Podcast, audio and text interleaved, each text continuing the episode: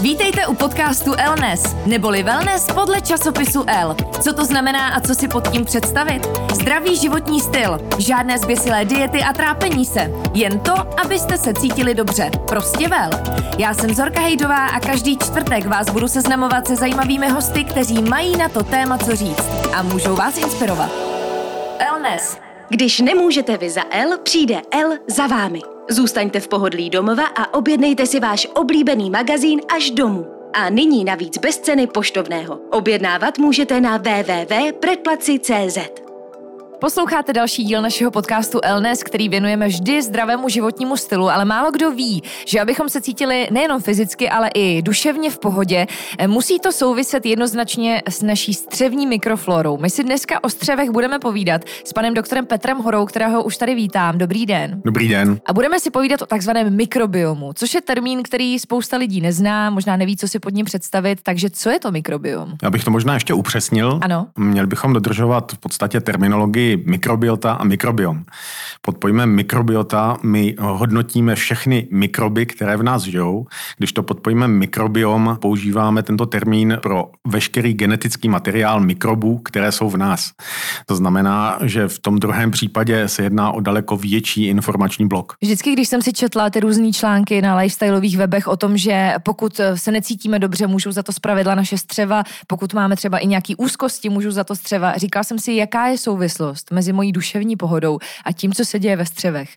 Prý obrovská, dokonce jsem četla, že až 95% nemocí vzniká ze střev. Je to pravda? Nemyslím si to tak úplně doslovně, jak jste to teďka řekla, těch mm-hmm. 95% mi přijde nadsazené, ale celá určitě ta obousměrná komunikace mezi naším střevem a naším mozkem funguje.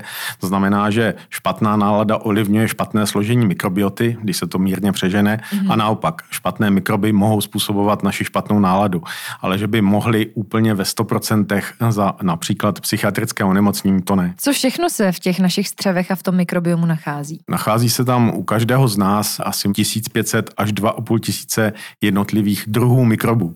To znamená, že my eh, v rámci hodnocení například tohoto mikrobiálního spektra hodnotíme jednak, které druhy těch mikrobů, které kmeny se v našem střevě nacházejí, v jakém počtu a současně s tím zjišťujeme i, jak naše střevo funguje. To znamená, že nevyšetřujeme to nějakými kolonoskopiemi a podobnými metodami, ale vyšetřujeme to ze stolice srdce. Čím vším to ovlivňujeme, to složení těch bakterií a to, jestli jsou tam ty správné a ne ty, které nám škodí? To je velmi důležitá otázka pro každého z nás, protože to ovlivňujeme v podstatě celým naším životním stylem.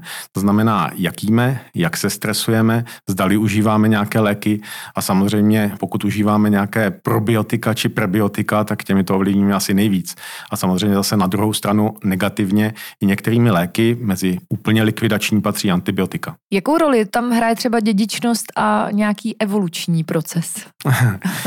Z hlediska mikrobu a dědičnosti je velmi pravděpodobné, že pokud jste porozena normální cestou, to znamená přirozený fyziologický porod, porodníma cestama, nikoli císařským řezem, tak budete mít velmi pravděpodobně podobné mikroby, jako má vaše matka.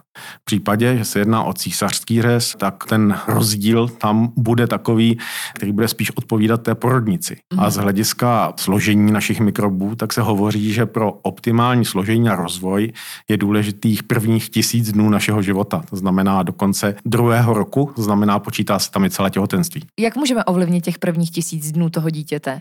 Je to tím, co jíme? Jenom tím, co jíme? Určitě ne. Je to opět tím, jakým způsobem zase probíhá stres u matky, jestli probíhá kojení nebo zdali probíhá umělá výživa a i kdy například začínají příkrmy. Takže pokud jde o ten opravdu počátek našeho života, tak veškeré faktory, které se dovedeme představit v souvislosti se zdravím matky, tak ovlivňují i náš mikrobiom. To už nevrátíme, to neovlivníme. Každopádně můžeme ovlivnit to, jak naše střeva fungují teď. Říkal jste, že z velké části je to o tom, co jíme. Eh, je to tedy tak, jak se říká, že opravdu jsme to, co jíme, že ta strava je prostě naprosto klíčová? Ano, dá se to tak říci. Eh, to znamená, že pacienti, kteří jedí málo pestrou stravu, nezdravou stravu, stravu, která v současné době v řadě případů obsahuje nadbytek tuků a cukrů, tak si zadělávají potíže na to, aby jejich mikrobiom měl velmi špatné složení a dokonce tam začaly přerůstat kmeny, které jsou například důležité pro rozvoj rakoviny nebo pro rozvoj dalších civilizačních chorob. Co dalšího, nebo co všechno to může ovlivňovat? Já už jsem tady zmiňovala i, že se často spekuluje právě i o náladách, o tom, jak se cítíme po té duševní stránce, ale kdybychom opravdu měli vyjmenovat všechny ty sféry, na které mají naše střeva vliv, tak co já všechno si, ovlivňují? Já si myslím, že asi správná odpověď by bylo na zdraví jako celek. To znamená, že vzhledem k produkci například jednotlivých vitamínů ve střevě, k produkci účinných látek ovlivňující naše mozkové funkce, tak se nedá říct, že by ovlivňovaly například jenom naši náladu, naši obezitu či naopak naši hubenost a nemožnost přibrat, ale ovlivňují naše zdraví jako celek. To znamená, že ve správném těle zdravý duch, jak by se možná mohlo říkat, že ve zdravém těle zdravá mikroflora nebo zdravá mikrobiota. hmm. Teď jak to ovlivnit? Jak zlepšit třeba tu mikrofloru, mikrobiom, abychom se cítili lépe? Ideální je se zastavit a zhodnotit si, jak a co v současné době pro naši mikrofloru, pro naši mikrobiotu děláme. To znamená, jakým způsobem se stravujeme, jaké máme potíže, jak a často chodíme na toaletku, jakým způsobem se stresujeme, jak moc spíme. Prostě veškeré souvislosti s naším životním stylem by měly být na začátku. Ve chvíli, kdy si řekneme, že někde chyba, tak se asi nechat vyšetřit. Hmm. Jak probíhá to vyšetření? vyšetření eh, se řada pacientů bojí, ale je to v podstatě z toho procesu nebo z těch možností, kterými se analýzy střevního mikrobiomu nebo mikrobioty probíhají asi to nejjednodušší. To znamená, že na speciální odběrový papír, dá se říct, s kterým se zakryje eh, toaletní mísa, kam se udělá potřeba, přendá se stolice do speciální sterilní zkumavky a následně zkumavka odletí do laboratoře. Kam? a to doslovně. My používáme v současné době dvě laboratoře, jednu bohužel v Lucemburku a jednu v. Německu a vzhledem k tomu, že analýza musí proběhnout do 24 hodin, tak vaše stolice léta. to je ale nějakým teda soukromým tryskáčem, aby se to stihlo. ne, ne, ne, my využíváme transportní služby Aha. jedné z kurírních agentur, nebudu tady asi jmenovat, které, Jasně. ale využívám hmm. prostě kurýra, který v rámci služby Medical Express, což hmm. se nemenuje tak ten kurýr, ale ta služba, tak je schopen to dopravit takto rychle. Co se děje potom? Přijde teda nějaká analýza a jaké jsou možná nejčastější ty problémy a následná léčba? Jako ten problém, eh, který nastává, tak ho nazývám jako dysbiozou. Mm-hmm. To znamená, že v podstatě, když si to schrnu, tak může dojít ke třem uh, asi zásadním uh, potížím. To znamená, že v našem střevě máme velmi málo bakterií a velmi malou diverzitu. To znamená, že tam žije velmi málo druhů, těch kmenů. Většinou to je důsledek například antibiotické léčby a následné špatné stravy. Pak tam můžeme mít naopak přerůstání některých kmenů, jako například klostridí, které mají přímou souvislost s některými nádory a podobně, nebo z nádory tlustého střeva. Takže uvidíme přerůstání jednoho typického kmenu, který souvisí s něčím. No a v neposlední řadě tam máme možnost vidět například velmi malou zmíněnou diverzitu. To znamená, že kmeny sice sedí, ale místo těch 1500 až 2,5 tisíce jich máme třeba jenom 150. Měl by si člověk nechávat pravidelně kontrolovat střeva, anebo pouze v případě, že teda mám uh, podezření, že je tam nějaký problém? To je velmi hezká otázka.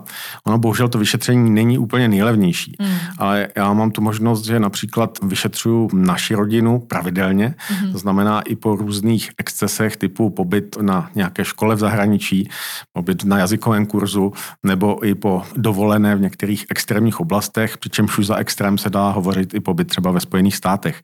To znamená, pravidelnost by byla ideální a asi roční pravidelnost eh, by byla naprosto špičková pro to, aby naše bakterie byly v pohodě. Znamená to, že se neustále to složení toho mikrobiomu a ta střeva mění? Ano.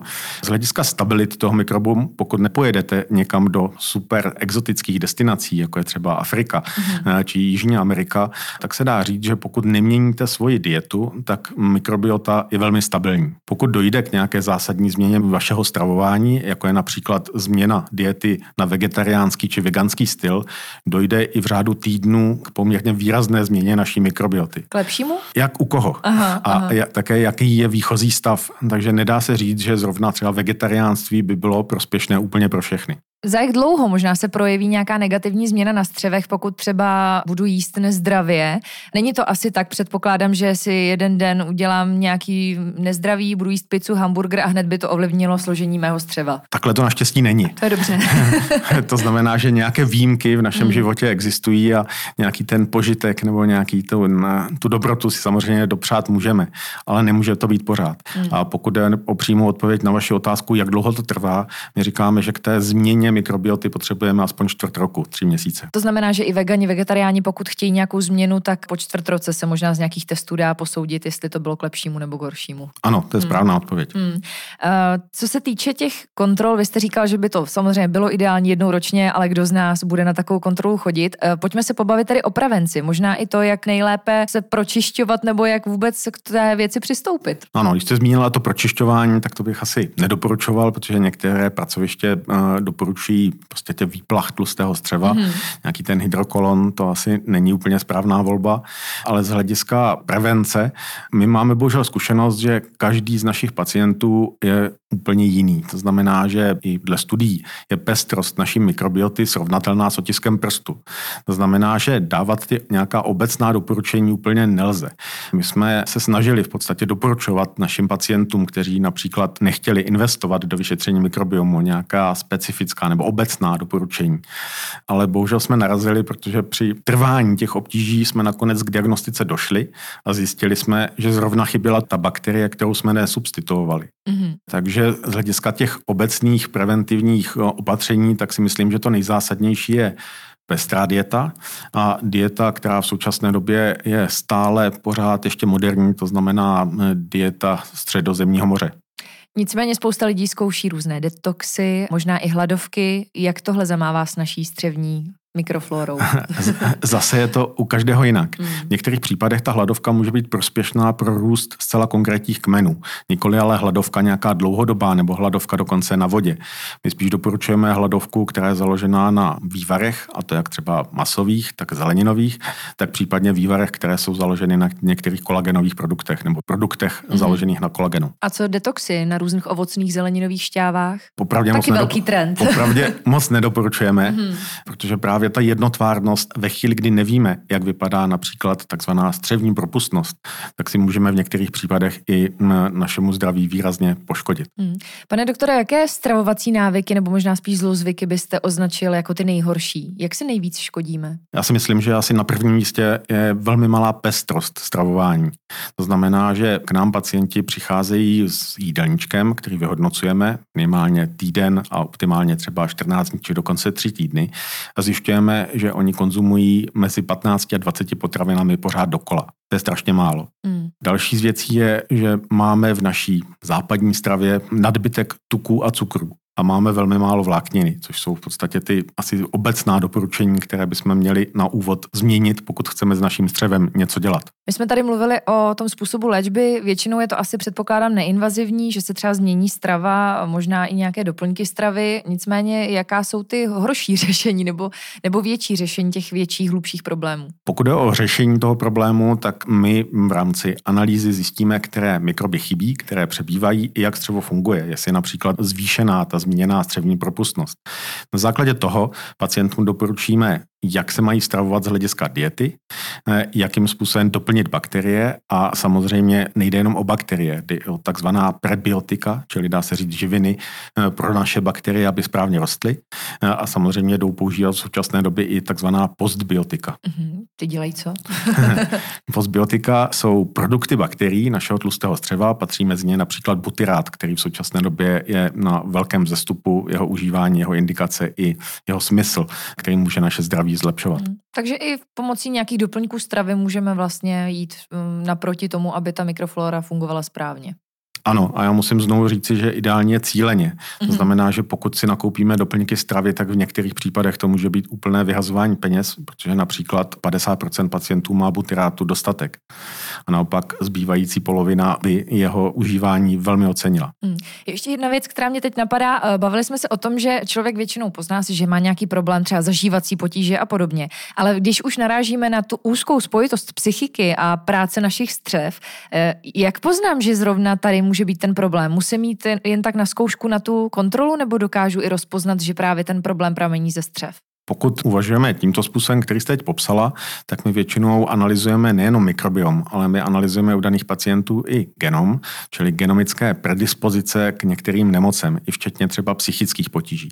To znamená, že jsme schopni pak na základě dat, které máme jak z mikrobiomu, tak z našeho vlastního genomu, poznat, kde ta chyba je. Jestli je chyba v nás, mm-hmm. jestli například máme horší funkci jednotlivých receptorů nebo špatnou tvorbu mediátorů v mozku, nebo jestli ta chyba je opravdu v tom zmíněné mikrobiotě, kterou jsme do této chvíle probírali. Znamená to, že z toho můžete trošku i věštit, že možná se ten problém třeba ještě neprojevil, ale jsou tam k tomu ty predispozice? Ono to není úplně věštění. no, to není úplně lichotivý výraz, ale, ale vidíte to tam, můžete, ano, můžete to objevit. Přesně tak. Hmm. My místo té křišťálové koule hmm. máme v podstatě data z naší vlastní DNA a dá se říct, že jsou to poměrně tvrdá data. Každým dnem přibývají studie, které čerpají z těchto informací, které nám potvrzují, že například tyto geny jsou zodpovědné za tyto problémy. Takže ano, můžeme předpovídat ten vznik ještě předtím, než nastane. To znamená, že pokud má pacient rodinnou anamnézu, že někdo například psychiatrickým onemocněním onemocněl, nebo neurologickým onemocněním, typu třeba Alzheimer či Parkinson, tak je možné ho včas vyšetřit a zavést u něho dostatečná opatření, aby se vznik onemocnění pokud možno oddálil nebo vůbec nevznikl. Takže to, co se říká, že střeva jsou takový druhý mozek našeho těla, to naprosto platí a ve finále z nich dokážete vyčíst strašně moc věcí. Ano, je to přesně tak. My dokonce doporučujeme u starších pacientů, aby právě tím mikrobiomem začínali, protože to zlepšení v řádu třech měsíců je možné dosáhnout i u starší populace. Když to změny, které jsou na základě našich predispozic, pokud jsme celý život žili prominutím špatně, hmm. tak budou změnit v 60-70 letech už velmi obtížně. Je mi jasné, že to portfolio vašich pacientů je velmi pestré, ale dá se uh, říct, kdo je nejčastěji vaším pacientem? Jsou to třeba lidé řešící obezitu nebo nějaké právě zažívací potíže? Nemyslím si. Já si domnívám, že asi na prvním místě jsou pacienti, kteří mají nějaké chronické, dá se říct, autoimunitní problémy. Mm-hmm. To znamená problémy typu alergie, ať jde o atopický exém, ať jde o astma, nebo ať jde o celkové onemocnění, včetně třeba nějaké reumatoidní artritidy. Takže to si myslím, že je první blok pacientů. Druhý blok je ten, co jste trochu naznačila také, to znamená pacienti, kteří mají nějaké problémy se zažíváním, to hmm. znamená, které mají problémy typu draždivého tračníku, nebo které mají dokonce už i zánětlivého nemocní střeva prokázané, to znamená, které mají kronou chorobu nebo ulcerozní kolitidu. Hmm. No a ty pacienti, které máme nejraději, tak jsou pacienti, kteří jsou úplně zdraví a kteří tento stav chtějí zachovat. Hmm. Takže chodí na prevenci. Takže chodí opravdu na tu prevenci v pravém slova smyslu, kde na základě našich analýz jsme schopni pak doporučit v podstatě metody časné detekce nebo ty možnosti, které jsme před chvilinkou popsali, to znamená vznik onemocnění, pokud nelze se mu vyhnout, tak co nejdále oddálit, nebo případně to riziko úplně odstranit. Hmm. Pane doktore, jsou ta střeva už důkladně proskoumána a víte o nich všechno, anebo je pořád kam růst a kam se tyhle metody můžou vyvíjet? Ano, jsme na začátku, zcela upřímně, protože mm-hmm. projekt Lidský mikrobiom byl zahájen až v roce 2008. To znamená, teď jsme po 12 letech s určitým množstvím informací. Já se domnívám, že jsme na úrovni tak 20% poznatků, které jsou možné o našich střevech, o našich mikrobech v našich střevech vědět. Takže je to poměrně moderní téma. Znamená to, že předtím se vůbec netušilo, co všechno střeva v našem těle ovlivňují? Já si myslím, že to tak úplně není, protože nejdřív předcházelo vlastně projektu střevní mikrobiom, Aha. projekt lidský genom. Takže ta odpovědnost jednotlivých částí DNA procházela jenom v podstatě o necelých deset let před tímto projektem. Hmm. Ale díky množství informací a především počítačovým možnostem zpracování množství informací, tak máme čím dál tím více dat, které nám umožňují právě i ty předpovědi s ohledem na naše střed mikroby. Takže do budoucna asi bude i možné třeba některé ty problémy ještě mnohem dřív zachytit, než na ně dojde. Zcela určitě. Optimální by bylo z hlediska genomu analyzovat ho po narození nebo před, to už je asi v celku jedno a možnosti jsou obě. Pokud jde o mikrobiom, tak optimální začít s tou analýzou právě po těch tisíci dnech, to znamená na konci druhého roku, kdy už by měl být mikrobiom dostatečně ovlivněn a stabilní na to, aby jsme s ním měli co dělat. Kdybychom měli na závěr vzkázat něco našim posluchačům a posluchačkám, jak se o svá střeva starat a na co hlavně nezapomínat, co by to bylo? Bylo by to to, co už jsem řekl. Hmm. To znamená ta pestrá strava, střídat jednotlivé potraviny, nebát se jednotlivých preventivních vyšetření a to ani ani kolonoskopie a z hlediska prevence jako takové, tak nezapomenout i na ty úplný základy, to znamená dostatek spánku, eliminace stresu. Tak to platí asi u všeho. Pane doktore, my moc děkujeme za návštěvu, že jste si udělal čas. Doktor Petr Hora, ředitel Centra precizní 5P medicíny, byl naším dnešním hostem. Děkujeme za návštěvu. Já také děkuji. Hezký Mějte den. se hezky. No a s dalším zajímavým tématem u dalšího podcastu Elnes opět za týden. Tento podcast vám přináší L, nejčtenější módní časopis na světě.